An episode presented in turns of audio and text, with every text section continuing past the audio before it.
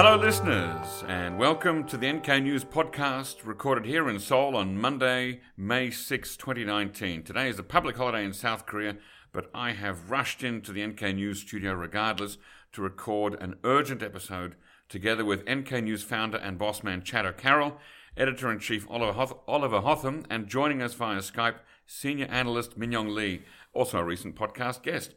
Chad, why are we here today? What is the news that greeted me when I awoke late on Saturday morning, Seoul time? Well, on Saturday morning, Kim went to observe a dam, an electric dam. That's Kim Jong-un, is it? Yeah. And but, it, but is before, it a good dam? But before well, that, there was also um, some testing, which also occurred. But um, the North Koreans, I find, found it quite interesting, presented news of the, the testing. Uh, they sandwiched it Uh, with news of him visiting an electric dam as well. This is on the television? Uh, on on uh, Rodong Sinmun. Okay, so first I'll so, be damned and then I'll be fired. Fantastic. What kinds of things were, were tested on Saturday morning? So uh, on Saturday morning we saw a mixture of uh, quote-unquote tactical weapons test, uh, which included multiple uh, rocket launch systems, M R L S, And uh, there was also at least one, maybe two, um, short-range tactical ballistic missiles tested. And the one which drew quite a lot of international attention was a missile type that was revealed at the February eighth military parade last year in twenty eighteen, uh, which uh, looks a lot like a Russian missile called an Iskander, Um, which has a, you know, it, it's a tactical solid fuel short range missile.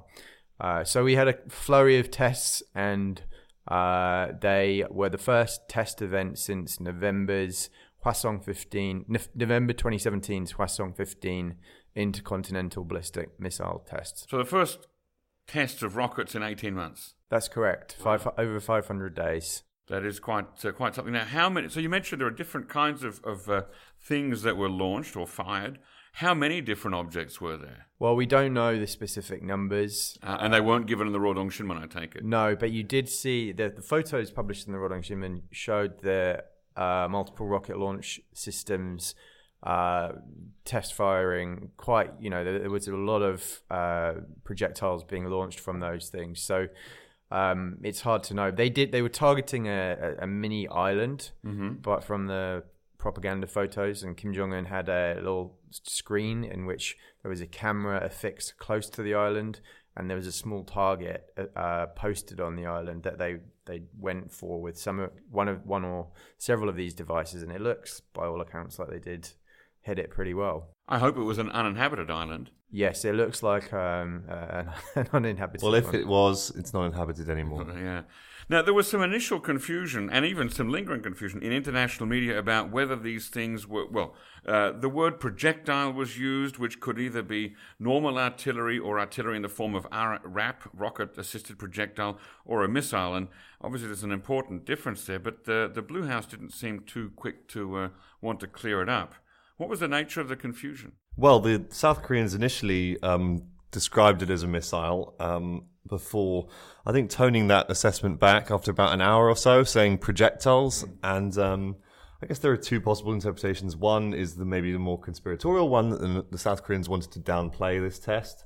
Um, I think the fear would be if Trump sees the headline, North Korea tests missile, he's not really going to think beyond that.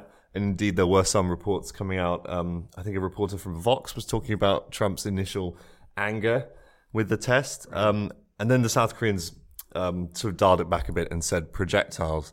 Um, that might also have been simply because, as we said, the North Koreans tested quite a lot on Saturday. So there was there was the missile, then there was what looked like artillery. Um, so the South Koreans may have just been trying to have give a more general picture of what was going on rather than um, sort of fix the message in one way or another. Okay, now how far did these uh, objects, these projectiles, missiles, whatever, how far did they travel? They tr- uh, travelled between seventy to two hundred kilometres, according to the Joint Chief of Staff readout uh, that was published on Saturday morning. Although Yonhap News later uh, said it was only up to one hundred kilometres, huh. but um, I'd go with the J C S, uh, Korean language statement, which Our colleague Dag Yum kindly translated for us. seventy to two hundred and... two hundred kilometers. two hundred, okay, that's quite a range. Now, were they launched from a place that's been used before? Yeah, the place they were launched from uh, is near Wonsan. Okay, but it's not the Kalma Peninsula where they're building the, the holiday resort. No, um, it's a small peninsula just north of that. And uh, it's been used, I think, for at least eight or nine test events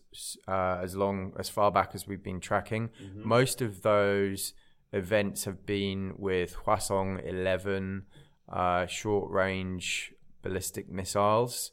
Um, and there was one test of a Musudan-class missile back in twenty sixteen, which failed. But, it, yeah, it's a, it's a place that's used regularly for um, test fire drills, artillery, things like that. Mm-hmm. And uh, Martin Williams, who uh, some of you will know from North Korea Tech, he posted on Twitter a great photo captured by Planet Labs satellite imagery, mm. uh, which the satellite must have been going over the test launch site just as one of the missiles fired off. Oh. And in the satellite imagery of the peninsula, you can just see this plume of white smoke mm. shooting out across the satellite image tile, uh, which was... You know, huge coincidence, but amazing, amazing photo. So these are uh, mobile rocket launchers, are they, or mobile uh, missile launchers? Yeah, they're, they're all they're all on um, wheels, right. So they, they can be manoeuvred anywhere, basically. Okay, so these are not the things that come out of caves and tunnels and then retract into them. These are things that are yeah, completely mobile, as far as we know. Yeah, yeah, yeah, yeah. Okay. yeah. Uh, now, this launch, this test. Was this in breach of any international or inter-Korean agreement or uh, United Nations Security Council resolutions, as far as we know? Well, all, all of the U N Security Council resolutions call on North Korea to uh, dismantle its ballistic missile programs and not test ballistic missiles. So the Iskander-style missile would, would logically constitute a breach of that. Mm-hmm. And then the inter-Korean Joint Declaration states that there shall be no hostile acts at land, sea, and air, which uh, could be a source of aggression. Now, some someone in a, a former military person in South Korea told me they didn't actually view this as a breach of that um, because I guess the key word is hostile, right? right? And how do you define hostile? It's there's a, that's obviously open to a huge range of interpretations, and I think the problem is that the North Koreans stated the week before that they viewed U S R O K air drills, air exercises, training exercises as hostile. Mm. Therefore, there would be a corresponding response. So, so maybe a retaliation for that. Yeah. Tit for tat. Well, also crucially, the South Korean presidential office came out on Saturday and said it was a violation oh. of the inter-Korean military agreement. So, so who said that? The South Korean presidential office. Presidential office. Um, okay. Came out and actually, actually responded quite um, in quite a hardline way uh, to the test, saying, you know, we urge North Korea not to escalate tensions, and this violates our agreement. Um, but then, as Chad said, um, the North Koreans have been saying for weeks that these drills um, also violate them. I think the the phrasing of the military agreement is actually much stronger on drills than missile tests, because the military agreement actually says that the two sides shall not conduct Um, provocative military exercises within that certain part of the um, of the D M Z. Ah, within the D M Z, okay, and or D M Z. Uh, and did the uh, the drills on the South Korean side enter the D M Z? They did not, uh, as far as I know. But um, I think the North Koreans have used a slightly more flexible interpretation of that language. I see. Uh, over to uh, Minyong via Skype in a secure location well south of Seoul, far out of reach of North Korean artillery shells. Uh, please tell us a bit more about what North Korean media, uh, both uh, in print and on television, has said about this launch. Yeah, so um, North Korea's uh, daily and um, T V uh, characterized Kim Jong-un's, uh, well, this launch, these launches as uh, forward and eastern uh forward defense units power strike training uh, to test large caliber, long-range artillery and tactical guided weapons. And uh, they characterized um, this as Kim Jong-un guiding um, guiding this this testing. And uh, Rodong Sinmun, as you know, uh, carried uh, some images of um, Kim Jong-un um, overseeing the testing and um, shots of Um, actual shots of the weapons uh, being fired. Um, and T V carried some more images that were not carried um, by by the newspaper. What was the uh, the tone of the reporting? Did it come with any uh, criticism or warnings against the South or the United States? So that's a very good question, Jacko. Um, one thing that I was going to mention is uh, that the tone um, was very subdued um, compared to past reporting um, on North Korea's rocket launches um, that you saw in two thousand sixteen, two thousand seventeen. For example, there were no references um, to the enemies, um, no references to South Korea or the U S. The report simply said um, that the North should be prepared Um, for um, any um, any um, the forces. Um, they refer to um, you know potential enemies as forces, which was um, toned down um, compared to past reporting from the six, from sixteen and seventeen. Crucially, there was also a reference at the end of the K C N A report to Kim Jong-un sort of saying that, oh well, if we're going to secure peace, we have to be a strong nation as well. So he was saying that kind of like a peace through strength type of line, which I hadn't seen, at least in two thousand seventeen. We never saw that type of language in and missile it, tests. It was yeah. much more about destroying the Americans should they even step one millimeter into our territory. And I, I have a question, Minyong, what, because I was kind of joking at the start about this whole page two of Rodong Sinmun yesterday, but in all seriousness, what have you ever seen that before, where they present news of a, a launch slash test event and in the mid in the middle of the reporting throw in a separate feature about Kim Jong-un visiting a power station? Because it seemed very odd that uh, I think it had what they were trying to do is, okay, so Kim Jong-un on the same day makes two appearances, right? One military and one econ, and um, they chose to put the military story on the front. And because um, that report carried a lot of images, they couldn't fit that onto one page.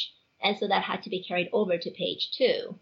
But at the same time, they did that um, towards the well, the, the towards the bottom of page two, and instead decided to uh, put the econ story on the top half of page two, because that was um, an important story. Basically, um, they put the whatever they weren't able to finish on page one to the um put that to um on the bottom half of page two, um because that was more of a carryover, if, if that makes sense. Yeah, because on on Twitter, um this account called Cold Noodle Fan, who we suspect as either being in North Korea or working on behalf of the North Koreans, was very quick to point out, quote with the hashtag fake news, mm. oh everybody's just focusing on the, the the launch event, but this is this was a big day for econ news. Kim Jong-un visited a power plant, but no one's reporting that. Fake news hashtag. And I found it interesting that that Rodong seemed to be doing the same thing in a way and presenting that high on page two, and then this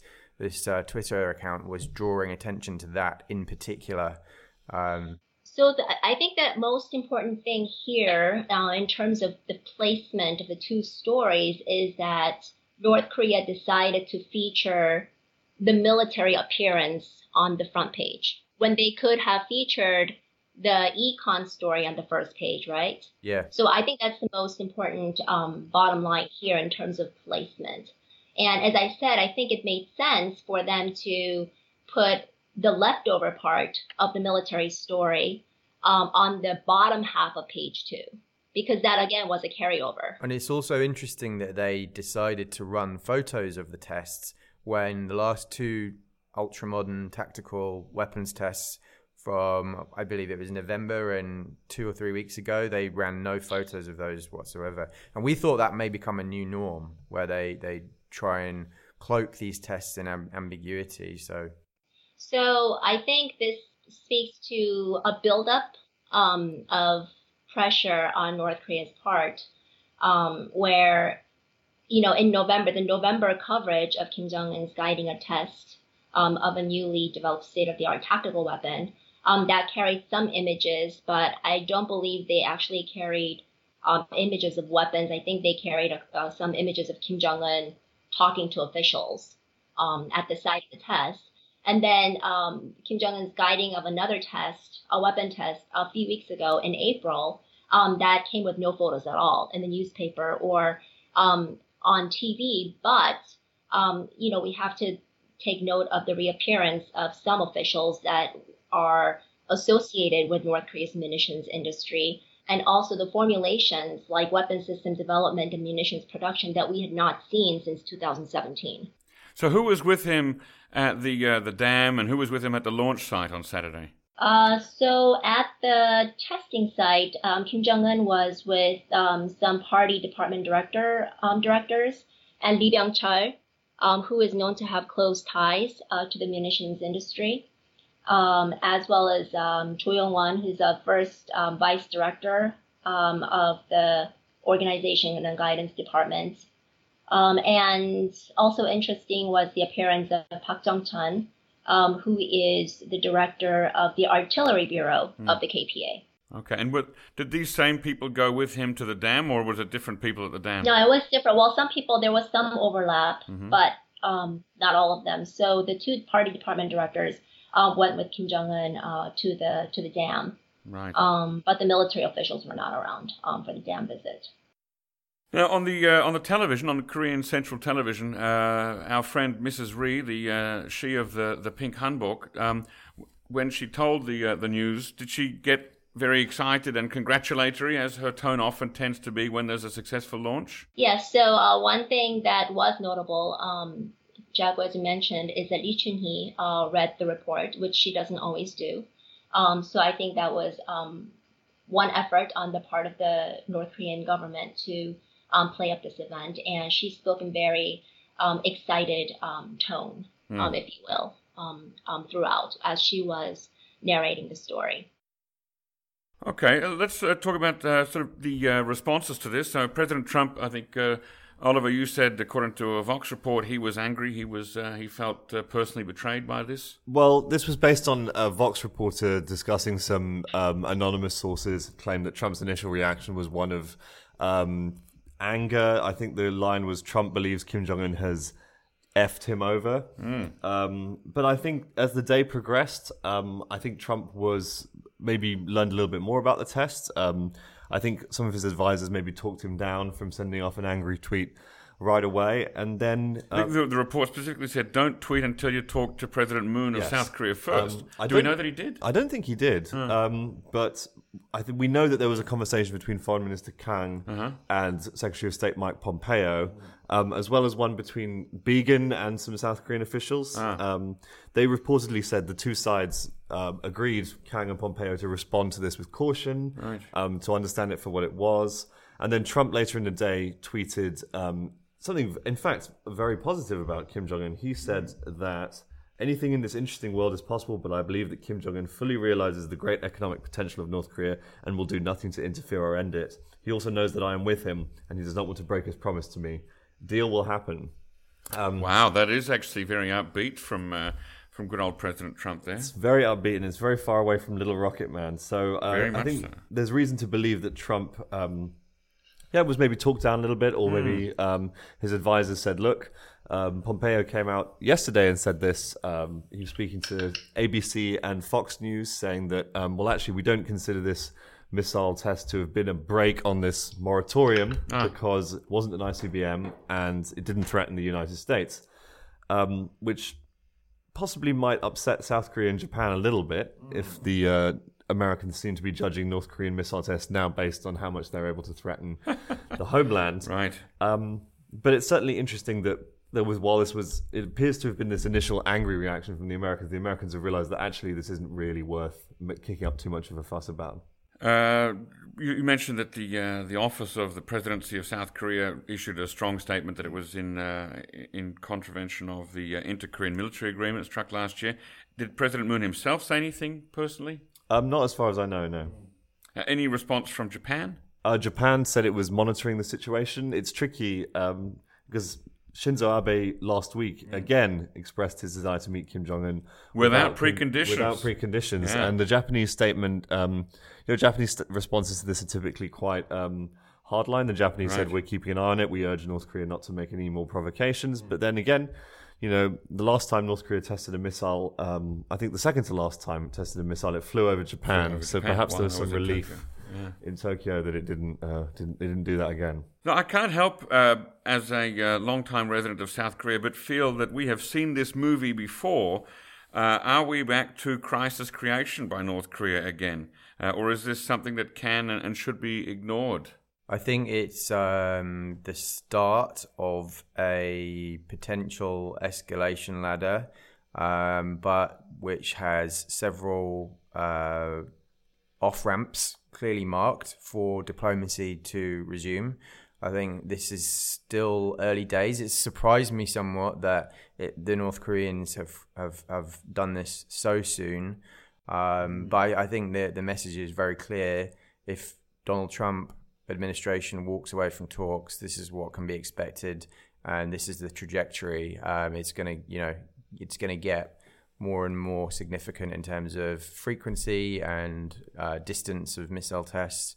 Um, and the the suggestion is that if you want to conduct talks with us that are in any way different from the step-by-step process that we are always talking about and offering as the way forward, then you know you, you can expect this. Uh, the the thing that's surprising a lot. I did a presentation last week where I was talking about the sort of where things may go from as they were last week, and I wasn't expecting the testing of of of, of at least short range ballistic missiles until much later in the year. Uh, you know, maybe the M R multiple rocket launch systems. You know, fair enough.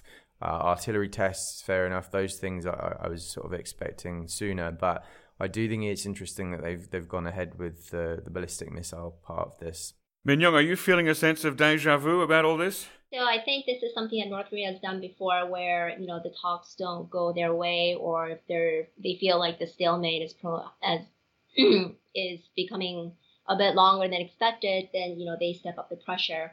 And I, I pretty much agree with um, Chad's assessment. I I think we've seen some signs of um, North Korea trying to build up pressure on their end. Um, there certainly have been signs um, since at least February where Kim Jong-un's military appearances have increased. Um, the party personnel shuffles in April um, promoting uh, uh, several um, munitions industry-related people to the Central Military Commission. And then you had um, a series of reactions from the foreign ministry officials, including Chad O'Carroll, um, just reacting very quickly to U S officials' um, interviews um, with the media. Um, so I, I did get a sense that there was something coming down the pike, but I, as Chad mentioned, um, I, I didn't agree. I, I mean, I didn't expect this to come so soon.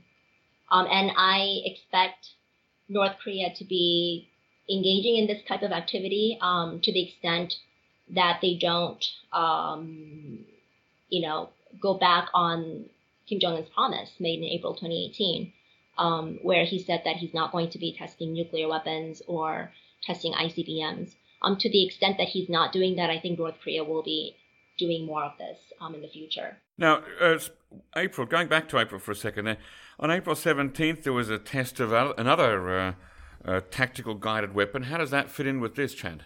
Well, that seems to have just been an anti-tank system from, from what we've gathered being leaked from or mentioned from U S F K sources. Um, so I think it was just like a small indicator that uh, things, if uh, if they're left in the status quo, could result in this escalation of, of uh, tests. Um, but yeah, it, it, that was a relatively small event. I think North Korea is afraid at this point um, of being forgotten by the U S. I think they're afraid that the U S is starting to lose interest in uh, in the talks with the North Koreans. Um, and also the other thing to remember, too, is that um, the U S presidential election um, season is coming down the pike. Right. And I think from Kim Jong-un's perspective, if he started launching rockets or missiles or projectiles, however you want to characterize them, that that would build pressure um, on Washington to come back to the talks. So it's more a call for attention than a middle finger being stuck up at uh, Trump. I think it's more of a pressure tactic. I don't think this is this signals a fundamental shift in Kim Jong-un's policy towards um, his willingness to talk with the with the Americans. I think he still is very much interested, and I don't think again. I don't think he's going to do anything beyond what he's doing now um, until at least, well, until the year is up, because he did promise that he's going to wait for Trump. Right. Question is, though, is this a sign that maybe the gas is running low in the tank, if you will, in North Korea, that the sanctions are starting to build more and more pressure, and that the ability of Kim Jong-un to maintain stable exchange rates, food prices, and so on is is uh, limited? In other words, that the, the state savings may be running very low, and that's adding extra urgency for the need to resume talks in order to gain sanctions relief. Yeah, that's a uh, a good question, one we don't have an easy answer to. Uh, Minyong, have you uncovered any, uh, or unearthed anything else interesting in North Korean state media lately? Uh, I there's continued emphasis on the economy, um, despite the latest um, edition of Rodong Sinmun that carried the military um, report before the econ report. Um, I, I did come across something interesting last week. Um, on April thirtieth, Rodong Sinmun carried a very upbeat article on seed sowing um, being completed across um, all provinces. Um, the language was very positive, and this comes amid um, the latest U N report, I believe, or F A O report about um, dire food shortages or acute shortages, if you will, in the country. And there was also, sorry, yeah, there was also a reference over the weekend in this power plant article to Kim Jong-un complaining about the water supply, which is something that he talked about, I think, in the New Year's speech, again saying that there are parts of the country where there isn't enough water, and kind of commending this power station for doing its doing its best to resolve that issue. But still more of these underlying hints that something might be... Uh, Something might be going wrong. The uh, the seeds that you mentioned that were sown across the nation, uh, Minyong, is this presumably only rice, or are there other crops mentioned as well? Well, I'm, I'm talking about rice specifically because this is a rice um, rice um, farming season. This is the season, okay.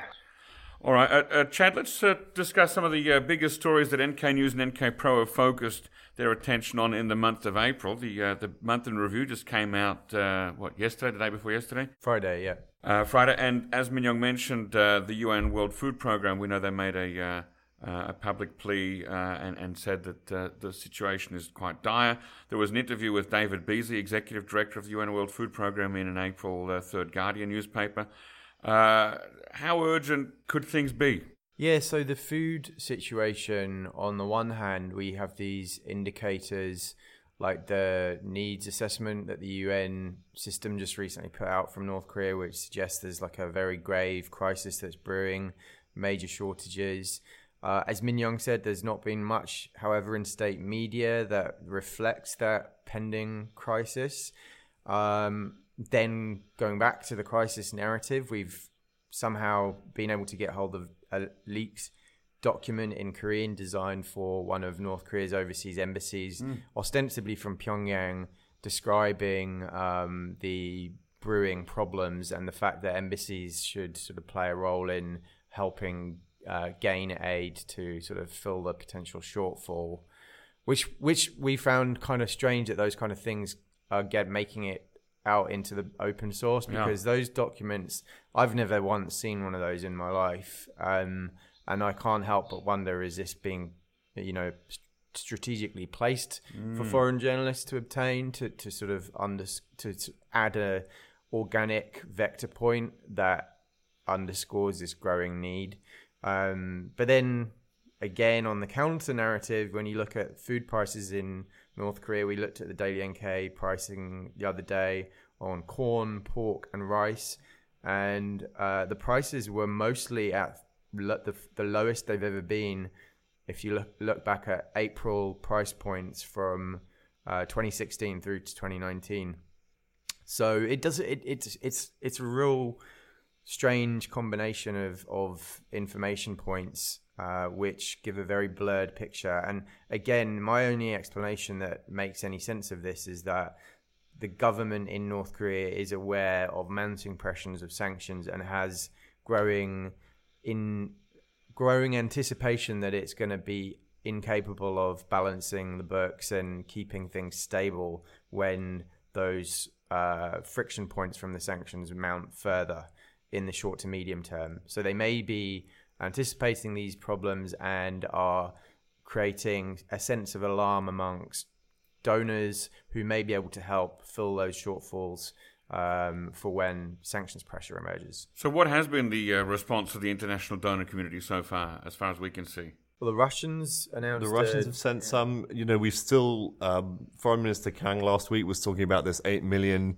dollars of South Korean aid that's supposed to go to the north. It's been in the works for about two years. Mm. She's trying to move that along, but apparently there's not much interest um, and in it this to week, facilitate that. This week, Steve Began is coming to... Yeah. Um, U S Special Envoy on North Korea issues is coming to Seoul, and I'm pretty sure that's going to be a topic of conversation, yeah. whether the U S will be sort of give its tacit support for South Korea to distribute aid, but following a missile test, I think that's going to be a tough sell for the South Koreans. My, my feeling um, from sort of South Korean government's reaction to the latest U N report on the North Korean food situation, I think the, uh, the Blue House actually... Or the Unification Ministry came out with a reaction last Friday um, saying that it wants humanitarian aid um, to North Korea is, is is necessary. And I thought that was very forward-leaning on the part of the South Korean government, like, you know, the, the timely reaction um, um, on their end. Um, and I, I, I my my initial reaction was maybe they're trying to, you know, play it up, you know, play up the food shortage in North Korea um, to... you know, maybe to entice the North Koreans back to the dialogue table. Um, moving on to, Chad, your section on the economy uh, in the month in review that was subtitled Data Shows Stability, Efforts to Bolster, bolster Investment and Some Tourism Growth. What kind of data are we looking at that is uh, that shows stability in the economy, and what's the source for the data?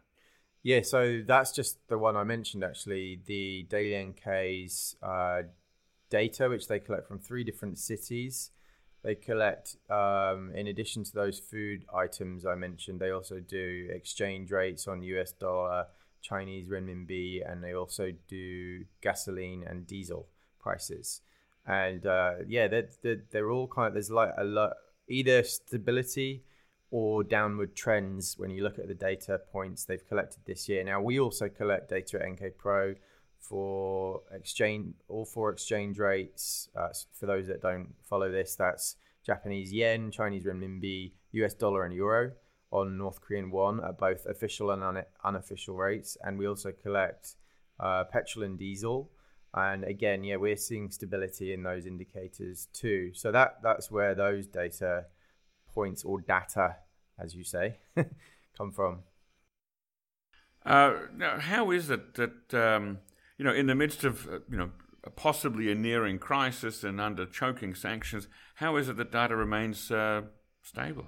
Well, the explanations depend on who you speak to. Some people say, for example, that this is quite clear evidence that China must be providing a lot of assistance under the table, um, fuel certainly, or heavy oil uh, through the pipeline up at Dandong, um, and food aid potentially as well. Others say that this is just because the economy is so marketized now that it means that um, there is little role for the public distribution system, and therefore um, people's own finances and vendor capabilities keep things working in, in relatively stable fashion. Does China ever say anything publicly about the North Korean economy? No, I mean, we've we had um, I've had Peter Ward crunching the numbers Um, this week, and he can he's he's come up with a bunch of charts that show that essentially there is very little correlation between the r- harvest reports and the prices. So price volatility is completely seemingly independent huh. um, of that, which does suggest broader marketization. It also suggests that the North Korean government might be fudging the numbers a little bit. And this is one thing to, to bear in mind, is that U N needs assessment that came out is largely based on data that's been provided by the D P R K's Bureau of Central Statistics. Ah. And I, the U N does play a role in in advising, I think, on how that data is collected, but a lot of it from you know, places like Jagang province, where foreigners rarely go, you're kind of trusting the North Koreans. And this is why some countries don't trust the U N system as a vector for distributing food aid mm. and do things themselves on the ground in the country. The Swiss S D C comes to mind in that regard. They they they donate their assistance on a bilateral basis, um, and I think for good reason to an extent, because you are trusting the North Koreans otherwise, uh, which obviously opens the potential for political posturing or influence on data. Oliver, these charts that you mentioned, our uh, favourite number cruncher Peter Ward put together, can they be found at N K Pro? Oh, they will be soon. Oh, great. This is a, an article you're putting together? Uh, Peter is putting it together. Ah, fantastic. All right, look out for that, N K Pro subscribers. Now, what kind of investment is North Korea looking to attract? I noticed this month, I mean, that these things have been occurring now for several months, but they seem to be aware that they have a bit of a credible, credibility problem. So they sent, uh, according to China's Global Times, they, the North Koreans dispatched a team of lawyers to Beijing to give briefings in a kind of Chinese business forum about uh, arbitration law and about how much, you know, how North Korea is actually a very safe place to invest and there's rule of law and your investments will be safe, things mm. like that. So they did that. And in addition to that, uh, more of these tenders emerging, Uh, interest in joint venture partners, even though that's all illegal under illegal under U N sanctions. Yeah. Um, so yeah, we, we, it's just been a growing trend, and I've been seeing this every month that, that new tenders emerge and new efforts to try and underscore that there is law and proper systems, and corruption isn't really an issue, which we uh, yeah we, uh, discussed on a recent podcast with my colleague Mike Haid. Now, uh, what else do we? Uh, or, well, you mentioned also that tourism is growing. In what sectors is it growing, Chad? Is it uh, mainly Chinese tourism, Western tourism? Yeah, again, uh, event tourism. It's a lot. You know, the Yanggakdo just got a refurbishment uh, of its lobby. Uh, it's not an indicator by itself, but it suggests that they're, you know, they're, they're confident that that place is going to be used for a long time. The Chinese tourist numbers, we we keep hearing reports that those uh, numbers are high. I was at the Joint Security Area the other day, mm. and this is one of the bottlenecks for, for tourism at the moment, because on the North Korean side, I've heard anecdotally, you'll get a thousand Chinese arriving in a day. So I asked the J S A folks on the southern side if they recognize that, and they said, yes, we, we've seen, you know, um, very large numbers of Chinese coming, and uh, they're usually quite obvious from the, the fashion right. being quite different to the Korean North Korean style. We also had a very, the Pyongyang Marathon was last, well, you were there, Jacko. Yeah. Um, apparently very successful compared to two thousand eighteen as well. Um, we might just be seeing also just the numbers bounce back from that big dip. Yeah, I just thought two thousand eighteen was a dip in that I was there in twenty seventeen, and the numbers this time in twenty nineteen looked very similar to me. Yeah. I'm not a good number counter, but just, you know, looked similar in terms of crowd size to the twenty seventeen numbers. But I was with a diplomat the other day who's based in Pyongyang, and he, he told me that his understanding is that the Chinese may have some ability to artificially stimulate tourism oh. to North Korea. He said that a lot of these groups are um, pensioners, very old mm. uh, Chinese, who are given apparently, I guess, some kind of discount or financial uh, saving or incentive to go on tours specifically to North Korea. And it's all, it's because it's an easy country to get to. It's politically very safe mm. um, and it's relatively cheap for Chinese tourists. Now, um, another interesting story that we've kept an eye on here for the last month or two is what I like to call the Madrid caper. And this is, uh, uh, in April, we had some more arrests and information about suspects in the uh, D P R K embassy raid that took place in Madrid just days before the February Hanoi summit. What do we know about it so far? Who can give us a, a quick summary? Well, so we've got um, Mister the two Americans, um, well, American residents that have been directly named. There's Mister Adrian Hong, um, mm-hmm. who's kind of portrayed as the ringleader, the kind of intellectual, ideological um, head of the Free Joseon group. He uh, is now a fugitive from the law. The U S Marshal Service last week mm. put out a poster with his face on it, right. um, said that he was um, armed, armed, and dangerous. armed and dangerous, right.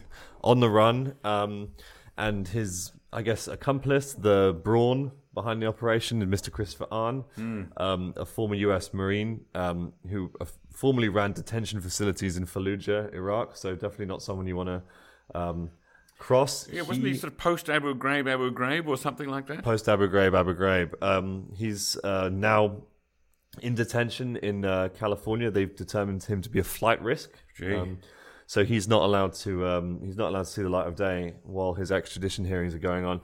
And then we have um, the other suspects are a group of South Koreans. Um, not much information on them so far. There's nothing uh, from the South Korean government as far as I can see. Um, I think the understanding is that they're also in the United States, but um, haven't seen anything from the Americans on that.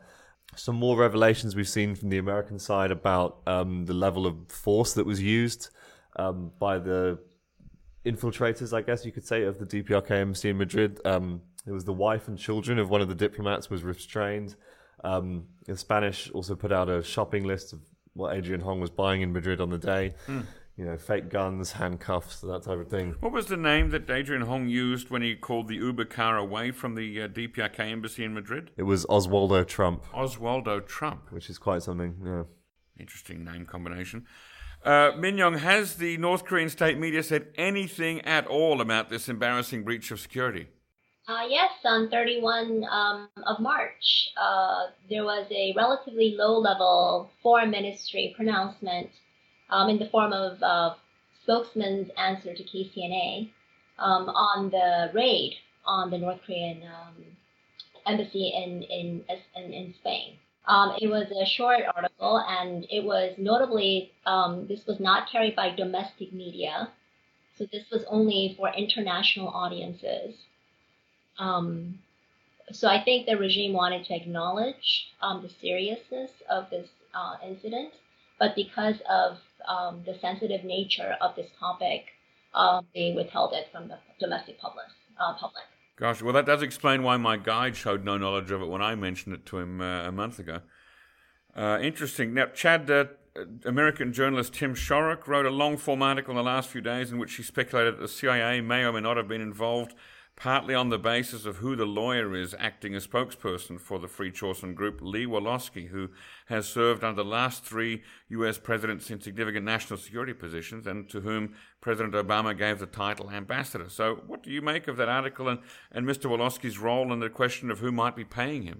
Well, I don't think we can jump to any conclusions based on uh, suspicions of who someone may be working for based on things like that. I mean, I did read Mister Shorrock's article.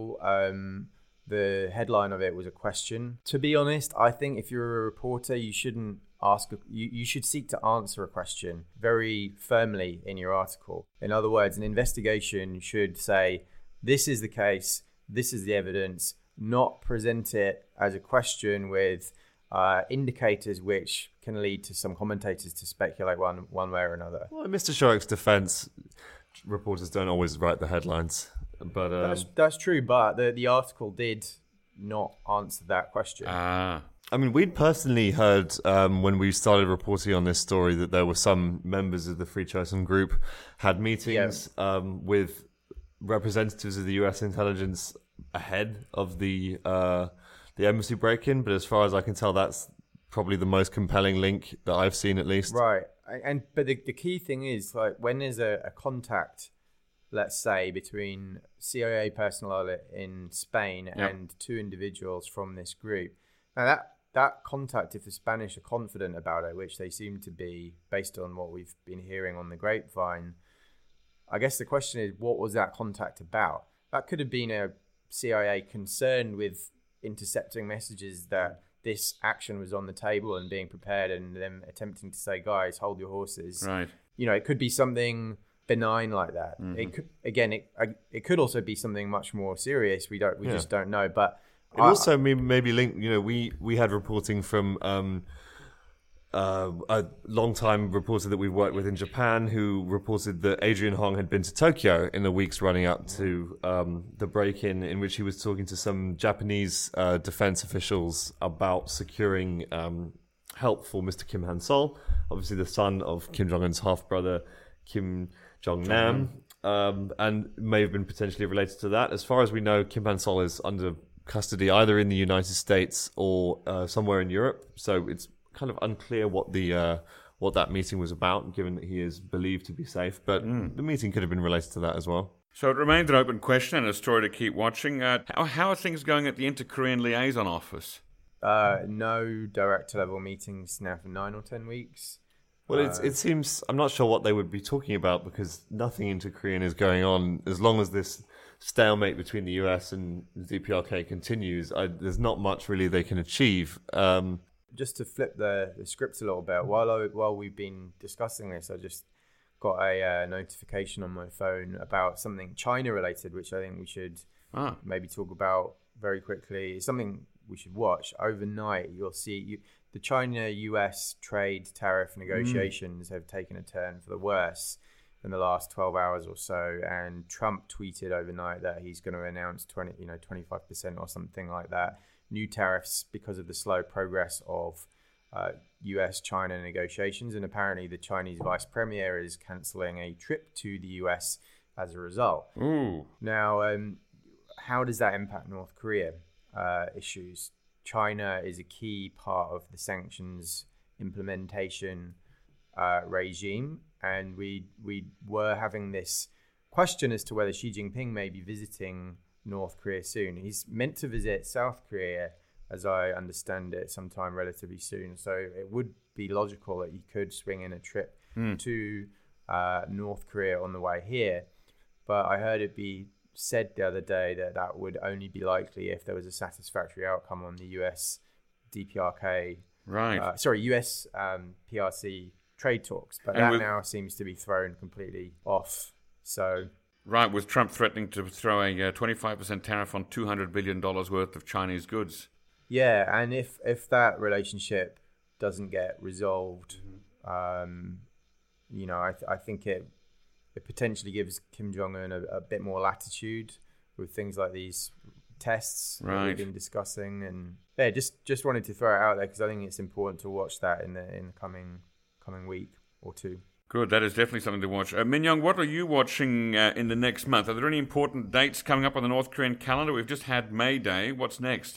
Uh, I think for May Day, that really was the more most significant event in North Korea. Uh, May May is a relatively slow month in North Korea. Um, in June, of course, the anti-U S struggle month begins, uh, June twenty-fifth. And the uh, the commemoration of the June fifteenth signing of the inter-Korean, gosh, what, what was the name of that document there in English? What do we call that? The uh, whatever whatever it was Kim Jong and Kim Jong Il oh. signed in two thousand.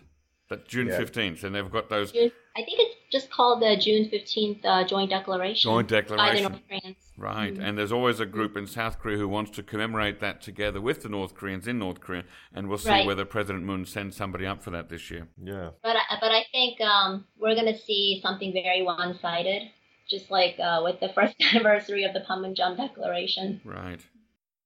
That must be depressing for President Moon. It, it, it, it's got to be. Well, I saw, did you see the story in the other day? I don't know if it was a tabloid story or what, but he's apparently lost a large number of teeth, uh, President Moon, uh, in, in his year and a half as president. Uh, he must be grinding his teeth at night or something, but apparently he lost a bit of dental work uh, just for all the stress. Did you see that, Minyong? Uh, I didn't see that story, but it's not surprising to me. I hear that um, Blue House officials all... Um, Very oftentimes they uh, lose their teeth Good because God. of fatigue and stress. Right, yeah. I mean, yeah. I, I, I do not envy President Moon his position right now. I would not want to be where he is. Uh, I tell you what. No. All right, well, on, just, on, go on, Minyong. Yeah, I was just going to mention, I'm just seeing um, a news report um, saying that Moon Jae-in's um, approval ratings are now have, have risen, and they're now um, very close to fifty percent. Uh, forty-nine point one percent, the highest in nine weeks. That's right, because I remember uh, in the last couple of months, his uh, disapproval rating finally overtook his approval rating, which was on the way down. So uh, uh, it would be interesting. If, if that's the case, then the numbers may have reversed themselves again. All right, well, on that uh, very, very slightly hopeful note for President Moon, uh, that's where we will end today's episode. Uh, thank you all for coming on the show today. Chad O'Carroll, Oliver Hotham and Minyong Lee. Thanks. Thank you. See you again next time. Thank you. Listeners, please remember to subscribe to our podcast so that you don't miss any episodes, and share it with your friends and colleagues, and go to n k news dot org and buy yourself a subscription. And you can save fifty dollars off your subscription by using the code podcast at the checkout. Thanks, and listen again next time.